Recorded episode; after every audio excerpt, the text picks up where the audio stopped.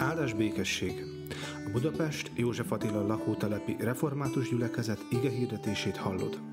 Ha szeretnél többet megtudni közösségünkről, látogass el Facebook oldalunkra. facebook pont com per joltref. Isten áldjon! Máté evangéliumából olvasom a mi Urunk Istenünknek a, az igéjét. Máté evangéliumának a kilencedik részéből az első tizenhét verset. Jézus hajóra szállva átkelt, és elment a maga városába. És íme odavittek hozzá egy bénát, aki ágyban feküdt. Amikor Jézus látta hitüket, így szólt a bénához: Bízzál, fiam, megbocsáttatnak a te bűneid. Ekkor néhányan az írástudók közül így szóltak magukban: Isten káromló. Jézus pedig, mivel ismerte gondolataikat, ezt mondta: Miért gondoltok gonoszt szívetekben? Ugyan mi könnyebb? Azt mondani, hogy megbocsáttatnak a te bűneid, vagy ezt mondani: kelj fel és járj. De azért, hogy megtudjátok, az emberfiának van hatalma bűnöket megbocsátani a földön, ekkor ezt mondta a bénának: Kelj fel, vedd az ágyadat, és menj haza. Ő pedig felkelt, és hazament. Amikor a sokasság ezt látta, félelem fogta el őket, és dicsőítették Istent, aki ilyen hatalmat adott az embereknek. Amikor Jézus tovább ment onnan, meglátott egy embert a vámszedő helyen ülni, akit Máténak hívnak, és így szólt hozzá: Kövess engem. Az felkelt, és követte őt. És történt, amikor Jézus asztalnál ült a házban, hogy sok vámszedő és bűnös jött, és oda telepedett Jézushoz és az ő tanítványaihoz. Meglátták ezt a farizeusok, és szóltak tanítványainak: Miért eszik a ti mesteretek vámszedőkkel és bűnösökkel együtt? Ő pedig, amikor ezt meghallotta, így szólt: Nem az egészségeseknek van szükségük orvosra, hanem a betegeknek. Menjetek, és tanuljátok meg, mit jelent ez: irgalmasságot akarok, és nem áldozatot. Mert nem azért jöttem, hogy az igazakat hívjam, hanem a bűnösöket. Akkor oda mentek hozzá János tanítványai, és megkérdezték: Miért van az, hogy mi és a farizeusok gyakran böjtölünk, a te tanítványaid viszont nem böjtölnek? Jézus ezt mondta nekik: Gyászolhat-e a násznép, amíg velük van a vőlegény? De jönnek majd napok, amikor elvétetik tőlük a vőlegény, és akkor böjtölni fognak. Senki sem tesz foltot új posztóból régi ruhára, mert a toldás tovább szakítja a ruhát, és még nagyobb lesz a szakadás. Új bort sem töltenek régi tömlőbe, mert a tömlő szétreped, a bor is kiömlik, a tömlő is tönkre megy, hanem új bort új tömlőbe töltenek, és akkor mindkettő megmarad. Isten tegye áldottá az ő igéjét, hogy az bennünk gyökeret verjen, növekedjen és gyümölcsöt teremjen. Ámen. Kedves testvérek, Máté evangéliumában vagyunk, ezt folytatjuk. A nyáron abba hagytuk ezt a sorozatot, de úgy gondolom, hogy most ismét fölvesszük a fonalat, és Máté evangéliumának első nyolc részét már, már megnéztük az év elején, és abból már sok minden kiderült Jézusról. Azt olvassuk Máténak a, a tollából, hogy, hogy ez a Jézus nevű alak, ez nem más, mint az Isten fia, aki isteni hatalommal tanítja a népet, gondoljatok csak a, a hegyi beszédre, isteni hatalommal gyógyítja az embereket. Rengeteg gyógyítási történetet olvastunk már eddig is, és ebben a történetben is ez, ezt halljuk. És ő az Isten fia, aki isteni hatalommal képes megbocsátani a, a bűnöket. A mai történetből pedig az is ki, kiderül, hogy miért gondolja ezt Máté, hogy Jézus az Isten fia. Hát azért, mert Máté egészen közelről látta Jézust. Ő találkozott vele. Jézus ismerte Mátét, és mégis kiválasztotta őt, odament hozzá, elhívta őt, és átformálta az egész életét. Máté pedig Jézus követője, tanítványa lett, és mindent megjegyzett, feljegyzett magának. Ugye itt ö, együtt néztük ö, sokáig a The Chosen című sorozatot, és ö, úgy megragadott bennünket Máténak a, a karaktere.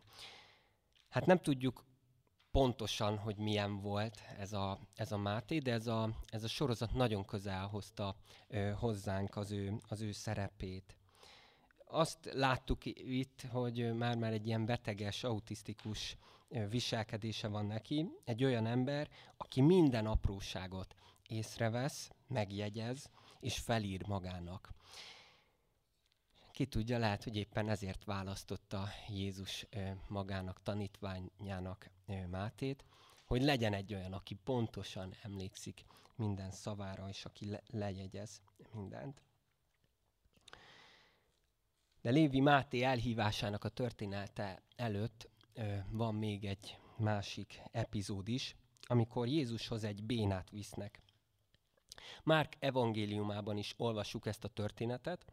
Abból megtudjuk, hogy négy barát hozza ezt a, ezt a bénát, de a tömeg miatt nem férnek oda Jézushoz, és ezért fölmennek a tetőre, és ennek a könnyű, szerkezetes épületnek a, a tetejét, tetőjét megbontják, és úgy eresztik le Jézus lába elé ezt a beteget.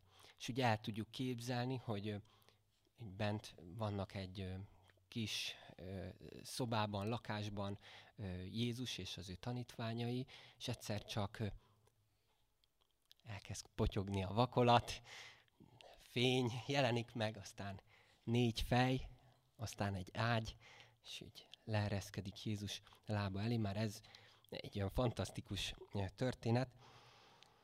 De aztán még érdekesebb az, amit Máté is följegyez, hogy noha azért hozták ezt a beteget, hogy hát gyógyítsa meg Jézus, hogyha már isteni hatalma van, de mindenkinek a nagy megdöbbenésére Jézus először nem gyógyít, hanem azt mondja, bízzál, fiam, megbocsátatnak a te bűneid. Ki beszélt itt bűnről? Még egyáltalán milyen bűne lehet egy ilyen, egy ilyen béna embernek, aki fel se tud kelni az ágyából? Hát Jézus hát nem azt adja, amit, amit kérnek tőle. És hát lehet, hogy néha mi is így vagyunk ezzel, hogy mi kérünk valamit Istentől, és hát Isten nem azt adja, Amit, amit mi kérünk. Kérjük az Istent, hogy ő adjon világbékét, háborúnak a leállását, egészséget, adjon egészséget, áldást és békességet, valami jól fizető munkát, vagy fizetésemelést, nagyobb és szebb lakást, kecót, meg jó szomszédokat, akik kevésbé keserítik meg az életünket. És mit ad Isten? Mit ad az Isten? Hát bűnbocsánatot. Hát bocsánat, de ki, ki kért itt bűnbocsánatot? Hát Jézus, meg az Isten nagyon, nagyon jól tudja azt, hogy, hogy nekünk igazán mire van szükségünk. Elsősorban mire van szükségünk. És az Istennek a nagy kegyelme az, hogy adja nem csak a bűnbocsánatot, hanem nagyon-nagyon sok áldást is az életben. Jézus nagyon jól tudja azt, hogy mire van szüksége ennek a beteg embernek, meg egyébként minden embernek, nekünk is. Bűnbocsánatra. És olyan nehéz ez a, ez a téma.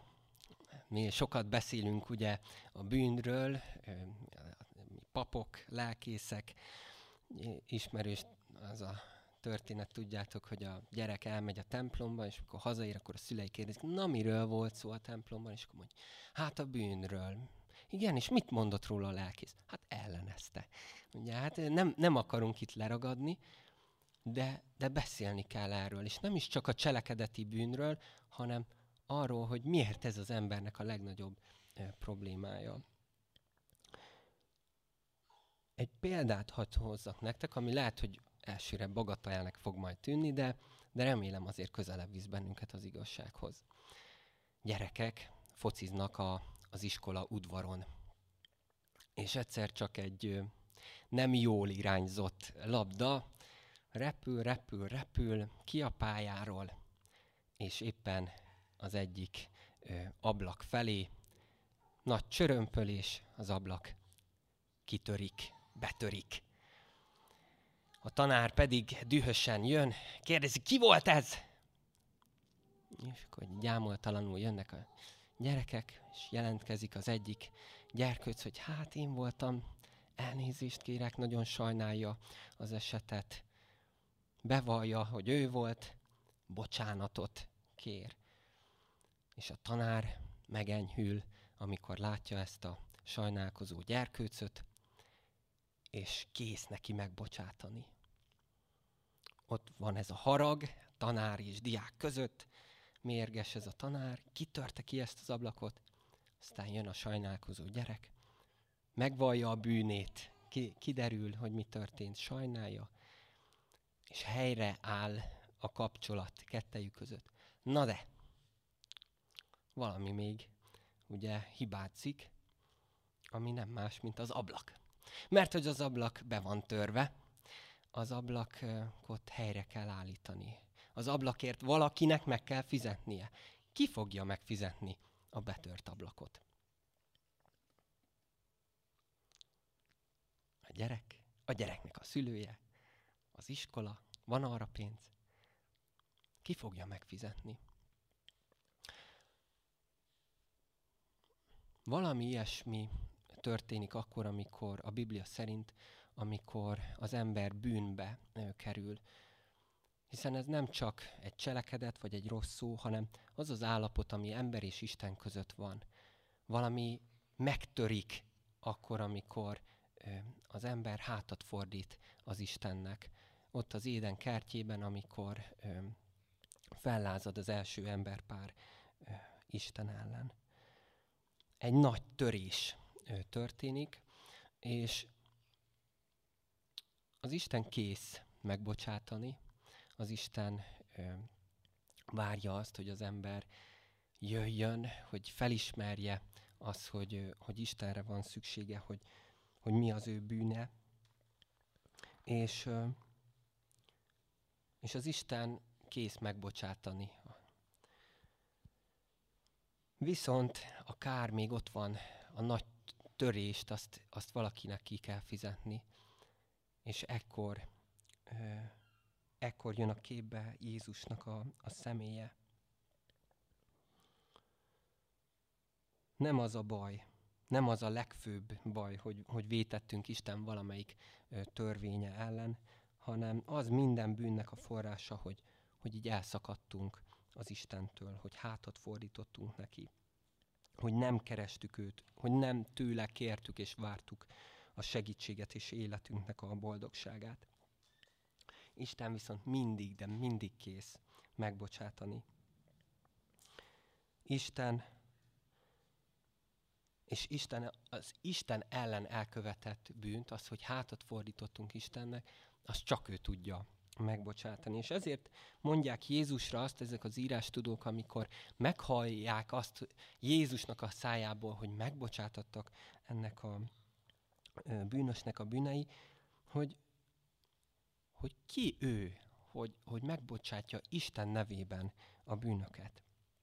És hát itt jön ez a kérdés, amitről már itt az Isten tisztelet elején itt beszélgettünk. Jézus megkérdezi, mi könnyebb azt mondani, megbocsátatnak a te bűneid, vagy azt mondani, kelj fel és járj. Nagyon fogós kérdés ez. Talán... Öm, Az írástudók nagyobb súlyt adtak a, a gyógyító erőnek, hogy ez mutatja valakinek ö, az isteni erejét, mint holmi üres szavak, ami, amik mögött ö, lehet, hogy nincs is igazság. És ezért mondják azt, hogy ö, hát könnyű ezt mondani. De tényleg könnyű mondani? Mondani lehet, hogy könnyű, de tényleg könnyű megbocsátani? Hát Jézus megmutatja azt, hogy isteni erejével nem csak az embernek a testi egészségét tudja helyreállítani, hanem helyre tudja állítani a lelki egészségét is. És az is kiderült ebből a történetből, hogy számára ez az elsődleges, hogy ez a prioritás. Ő képes teljes helyreállít, helyreállást adni, méghozzá úgy, és ugye ezt később tudjuk meg az evangéliumból, hogy magára veszi a másik ember bűnét, baját, bánatát. Amikor Jézus a keresztre ment, akkor, akkor elvette a mi bűneinket, elhordozta azt, kifizette az Istentől való eltávolodásunknak a, a súlyát, a büntetését, az árát, annak a bizonyos nagy törésnek az árát, és helyreállította a kapcsolatot Isten és ember között. Jézuson keresztül maga az Isten jön el hozzánk, közénk, és szólít meg bennünket, és mondja azt, hogy megbocsátok, megbocsátok neked, hogy lehet kapcsolatod az Istennel. Kibékülést hoz Isten és ember között. És hát így megy oda Lévi Mátéhoz is, aki, nem fogom ezt most részletezni, tudjuk, hogy, hogy ki taszított volt abból a társadalomból. Ahogy talán a adószedőket, vagy a NAV-nál dolgozókat mi is úgy messziről kerülnénk. De ebben az időszakban ez talán még durvább volt. Az ellenséges népet, a rómaiakat szolgálták ki, és hazaárulóknak tekintették őket. De milyen érdekes az, hogy Lévi Máté, amikor Jézus megszólítja őt, egy szavára rögtön követi őt. Hiszen aki megérti, vagy legalábbis megsejti, hogy kicsoda Jézus, és hogy mire képes, és hogy mit tud tenni, és mit akar tenni az életével, az boldogan is egyből fogja őt, őt követni. És ezt látjuk Lévi Máténak a történetéből. És nem csak ő maga fogja követni, hanem, ahogy Máté tette, bulit szervez, és meghívja rá az ismerőseit, a barátait. Szeretné bemutatni Jézust a, a hozzá közel állóknak. És hát megjelennek ezen a, ezen a vacsorán a farizeusok és az írástudók, valahogy megjelennek, és a fejüket csóválják. Hogy lehet az, hogy ez a Jézus, akit messiásnak mondanak, hát ő leül a, a bűnösök közé, hogy nem hozzájuk az igazakhoz, az jön a tanítókhoz. Hát miért teszik ő együtt bűnösökkel? És Jézus elmondja azt, hogy hát azért, mert ő az, aki megbocsátja a bűnöket. Ő az, aki elveszi azoknak a bűnét, akik egy, tudatában vannak az ő bűnüknek. Tehát akik nem tartják magukat tökéletesnek, nem mondják azt, hogy mi igazak vagyunk, hanem akik számba veszik a bűnüket, akik fel tudják sorolni, akik tudják azt, hogy, hogy miben vétettek, akik odafigyelnek erre is. Aztán kettő, akik nem csak tudatában vannak, hanem megbánják a bűneiket. Ugye egészen más tudatában lenni, meg az, hogy, hogy megbánjuk, bánjuk azt, sajnáljuk. Tehát, ha nem mondjuk ki azt, hogy hát Isten majd úgyis megbocsát nekünk, miért ne követnénk el még egyszer? És akik három, nem csak tudatában vannak, és megbántják a bűneiket, hanem akik megvallják a bűneiket Istennek, nem takargatják előle. És nem másoknak mondják, hogy hát én is ilyen vagyok, bűnös, hát gyarló az ember, hanem Istennek mondják, és tőle kérnek segítséget, változást. Jézus kész megbocsátani. Jézus meg akar bocsátani, és ő elveszi ezeknek az embereknek a bűnét, magára vállalja. És Jézus még a legnagyobb bűnösnek is meg tud bocsátani. Pál apostolnak a szava járásával azt hiszem élhetünk, bűnösök között a legnagyobb, az első vagyok én, mindig így gondoljunk erre, de, de tényleg, hogyha ezt tudjuk, hogy Isten még a legnagyobb bűnöket is meg tudja bocsátani, akkor egészen más, hogy fogunk nézni, nem csak saját magunkra, meg a mi életünkre, hanem a másoknak az, az életére is. Az utolsó részről új posztóról van benne szó, meg új borról, tömlőről. Csak egészen röviden hadd beszéljek. Aki megtapasztalja a Jézusban kapott bűnbocsánatot, az Jézussal együtt, és ez nagyon fontos, hogy Jézussal együtt, nem a saját maga erejéből, az új életet kezd. Az megváltozik. Az új posztó és az új bor arra utal, hogy a régi életünket magunk mögött kell hagynunk, és nem szabad oda visszatérni. Ugye a böjt az lehet a bűnbánatnak is a jelképe, de amikor Jézussal új életet kezdünk, akkor, akkor ott nem a, a böjtnek a, a, van a, a helye, hanem a, az örömünnep.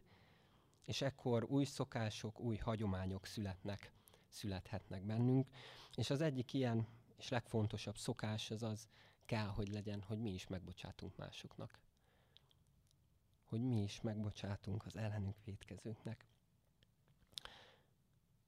És még van egy kis időnk, úgy látom, úgyhogy belekezdek még egy, egy utolsó történetbe, hogy mit jelent az, hogy megtapasztaljuk az Isten kegyelmét, és hogy aztán mi is képesek leszünk másoknak megbocsátani. Ö, lehet, hogy már hoztam ezt a, ezt a példát, és szerintem nem ez az utolsó alkalom, hogy ezt fel fogom ö, használni. Nagyon kedvenc ö, részem ez Viktor Hugónak a Nyomorultak című művéből, amikor Bienvenue ö, úr, ö, aki egy püspök, de úgy él, mint egy, ö, mint egy egyszerű ö, pap, egy ö, egy szerzetes, hozzá bekopogtat Jean Valjean, a, a, a, az egykori rab, akit, aki hosszú éveken keresztül raboskodott, és többször ö, meg is szökött, és, ö, és egy nagyon ö, mogorva ö, valaki, és ez a kedves püspök befogadja őt, ö, aki nem egyedül él, hanem az ő testvérével, a hugával, és egy, van egy házvezetőnőjük, de így laknak egy nagy ö, templomban, egy nagy parókián. És, ö, és ételt ad neki, vacsorát ad, és egy szállást, és a, amikor ö, megvendégeli ez az egyszerű pap ezt a, ezt a szökött rabot, ezt a volt rabot, akkor, ö, akkor az a legjobb ö, étkészletét ö, mutatja meg neki, és azzal fogadja őt, az ezüst étkészletet. És, ö, és hát Jean Valjean, ö, mikor lefekszik éjjel, akkor, akkor egyből elgondolkozik azon, hogy milyen sokat érhetnek ezek, a, ezek az ezüst étkészletek. És, és elgondolkozik azon, hogy föl kell, megöli ezt a püspököt, és, és elmegy. De másnap reggel a püspök még életben van, de az ezüst ö, étkészlet az, az eltűnik. És hát innen hadd olvassak egy, egy részletet ebből a, ebből a műből, könyvből. A, bocsánat, egyébként a francia kifejezésekkel mindig bajban vagyok, úgyhogy a neveket nem biztos, hogy jól fogom tudni kiolvasni. Másnap hajnalban Bienvenue, ami egyébként azt jelenti, hogy, hogy Isten hozott, vagy valami ilyesmit vagy. A méltóságos úr a kertjében sétált, amikor nagyon izgatottan kiszaladt hozzá Magloire-né. Püspök úr, püspök úr, kiabált. Nem tudja nagyságot, hol van az ezüst neműs kosár? De igen, tudom, mondta a püspök. Ha Jézus neve legyen áldott, folytatta az asszony, nem tudtam elképzelni, hová lehetett. A püspök az egyik virág, virág ágyásból vette föl a kosarat. Most odaadta Magloire-nénak, tessék, itt van. Hogyhogy, hökkent meg Magloire-né. De hiszen üres, hát az ezüstnemű. Vagy úgy, hát maga az ezüstneműt keresi, arról nem tudok. Szentséges Atyaisten, ellopták! Az a tegnap esti ember lopta el! És ebben a szempillantásban öregasszony létére meglepő fürgességgel a kápolnába futott, benézett az alkóvba, ahol a korábbi rab aludt, és visszament a püspökhöz. A püspök lehajolt, és sóhajtva nézett egy kalánfű palántát, amelyet a virágágyra esett kosár összetört. Magloire-né kiáltására fölegyenesedett. Méltóságos úr, az ember eltűnt, ellopta az ezüstöt. Ahogy így jajveszékelt, pillantása a kert egyik sarkára tévedt, ahol látni lehetett a mászás nyomait. A fal párkánydísze letörött. Tessék nézni, arra szökött. Átugrott a falon az utcába. Ó, a gyalázatos, ellopta az ezüstünket. A püspök egy pillanatig szótlanul állt, aztán komolyan ránézett Magloire-néra, és szelíden mondta. Először is. Miénk volt az az ezüst? Magloire-nénak elállt a szava a megdöbbenéstől. Pillanatnyi csend lett, aztán megszólalt a püspök. Magloire-né, már is túl sokáig és jogtalanul tartottam magamnál ezt az ezüstholmit. A szegényeket illette. És ugyan ki volt az az ember? Nyilván szegény ember. Jézusom, bizonykodott Magloire-né. Hát nem magam miatt beszélek, nem is a kisasszony miatt. Nekünk igazán mindegy, hanem méltóságod miatt. Mivel fog most már enni a méltóságos úr? Püspök csodálkozva nézett rá. Ugyan, hát nincs ónból való evőeszköz. Magloire-né vállat vont. Az ónnak szaga van. Akkor hát bádogból. Magloire-né sokat mondó fintort vágott. A bádognak meg íze van. Jó, majd akkor eszünk fakanállal és favillával. Néhány perc múlva leült reggelizni ugyanahoz az asztalhoz, amelynél előző este Jean Valjeannal vacsorázott. Reggelizés közben a húga egy szót sem szólt, Magloire-né pedig magában dohogott. Bienvenue úr jókedvűen megjegyezte, hogy még fakanára és faka, favillára sincs szükség, ha az ember egy darab kenyeret akar tejbe mártogatni.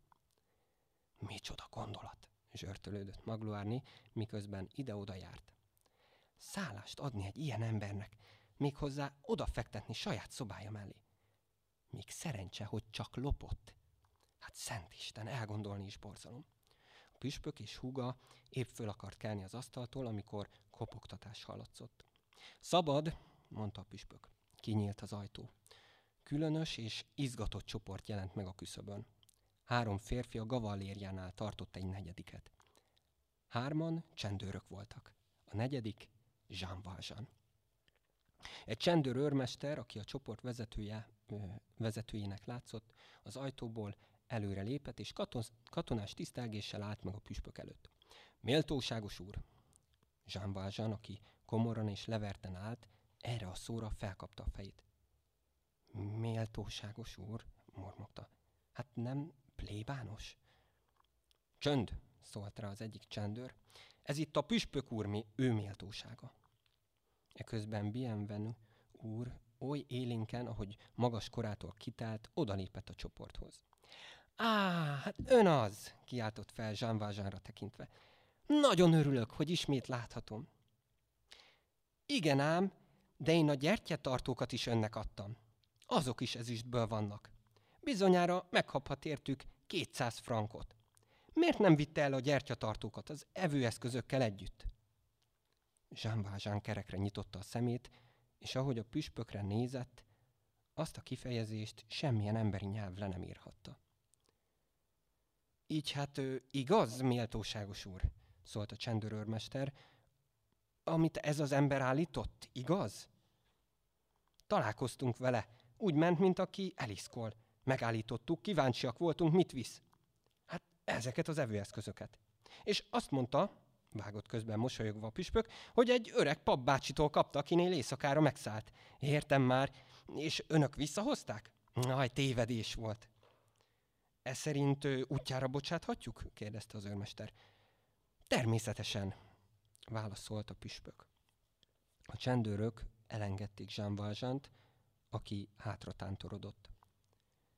Igazán szabadon eresztenek? Kérdezte, csak nem artikulálatlan hangon, mint aki álmában beszél. Igen, mehetsz az utadra, nem hallod? Szólt rá az egyik csendőr. Barátom, mielőtt távozik, szólt a püspök, itt vannak a gyertyatartói. Fogja! Kandallóhoz ment, levette a két ezüst gyertyatartót, és odatta. A két nő szótlanul nézte, és egyetlen mozdulattal, egyetlen pillantással sem zavarta a püspököt. Jean Valjean minden porcikája remegett. Gépiesen, révetegen vette át a két gyertyatartót. Most pedig, szólt a püspök, menjen békességben. Hogy el ne felejtsem, barátom, ha megint meglátogat, fölösleges, hogy a kert felé kerüljön. Jöhet be, mehet bármikor az utcai ajtón. Éjjel-nappal csak kilincsre van csukva. Aztán a csendőrökhöz fordult. Uraim, távozhatnak. A csendőrök elmentek. Jean Valjean olyan volt, mint akit ájulás környékez. A püspök odalépett hozzá, és halkan mondta. Ne felejts el, soha ne felejts el, hogy megígérte. Ezt a pénzt arra fogja felhasználni, hogy becsületes ember legyen magából. Jean Valjean, aki nem emlékezett, hogy bármit is ígért volna, nem bírt megszólalni. A püspök erősen hangsúlyozva beszélt, ünnepélyesen folytatta. Testvérem, Jean Valjean, nem vagy többé a gonoszé, hanem a jóé. Megvásárolom tőled a lelkedet. Elveszem a sötét gondolatoktól, arról a romlás szellemétől, és Istennek adom át.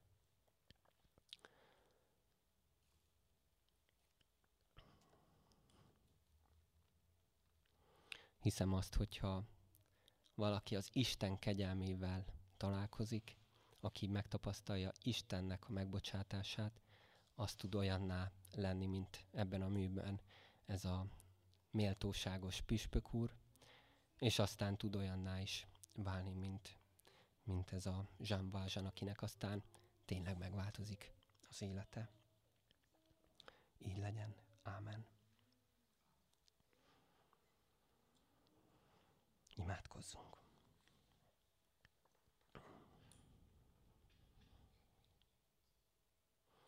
Urunk Istenünk, Te hatalmas, nagy Isten vagy, szent Isten, tökéletes Isten, és amikor eléd jövünk, akkor, akkor csak is bűnbánattal tehetjük ezt, tudva azt, hogy olyan sok mindenben kicsinyesek voltunk, vétettünk ellened és a, és a többi ember ellen. Sokszor azok ellen, akiket a, a legjobban szeretünk. Kérünk, Urunk, hogy, hogy adj nekünk tisztán látást, hogy meglássuk, hogy tudatában legyünk a vétkeinknek. Hogy ne takargassuk, hanem, hanem megbánjuk ezeket, és, és aztán megvalljuk neked mindig.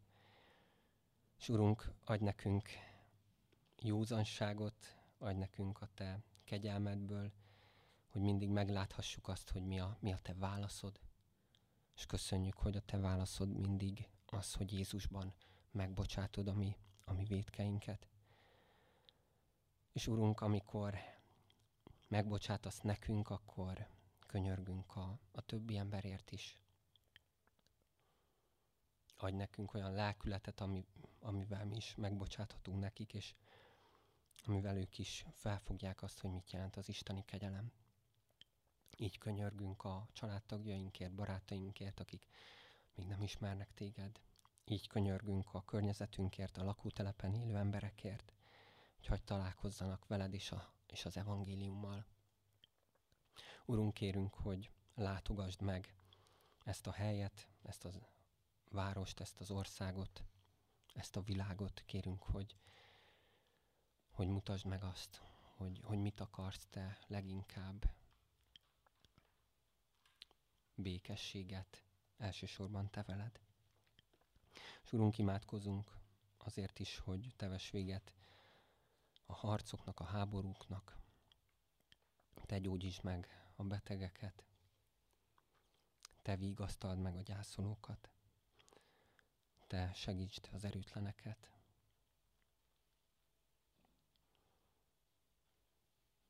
Ámen. És most mondjuk az Úr Jézustól tanult imádságot. Mi, Atyánk, aki a mennyekben vagy, szenteltessék meg a Te neved. Jöjjön el a Te országod. Legyen meg a Te akaratod, amint a mennyben, úgy a földön is. Minden napi kenyerünket add meg nékünk ma, és bocsásd meg vétkeinket, miképpen mi is megbocsátunk az ellenünk vétkezőknek. És ne vigy minket kísértésbe, de szabadíts meg a gonosztól, mert tiéd az ország, a hatalom és a dicsőség mindörökké. Ámen.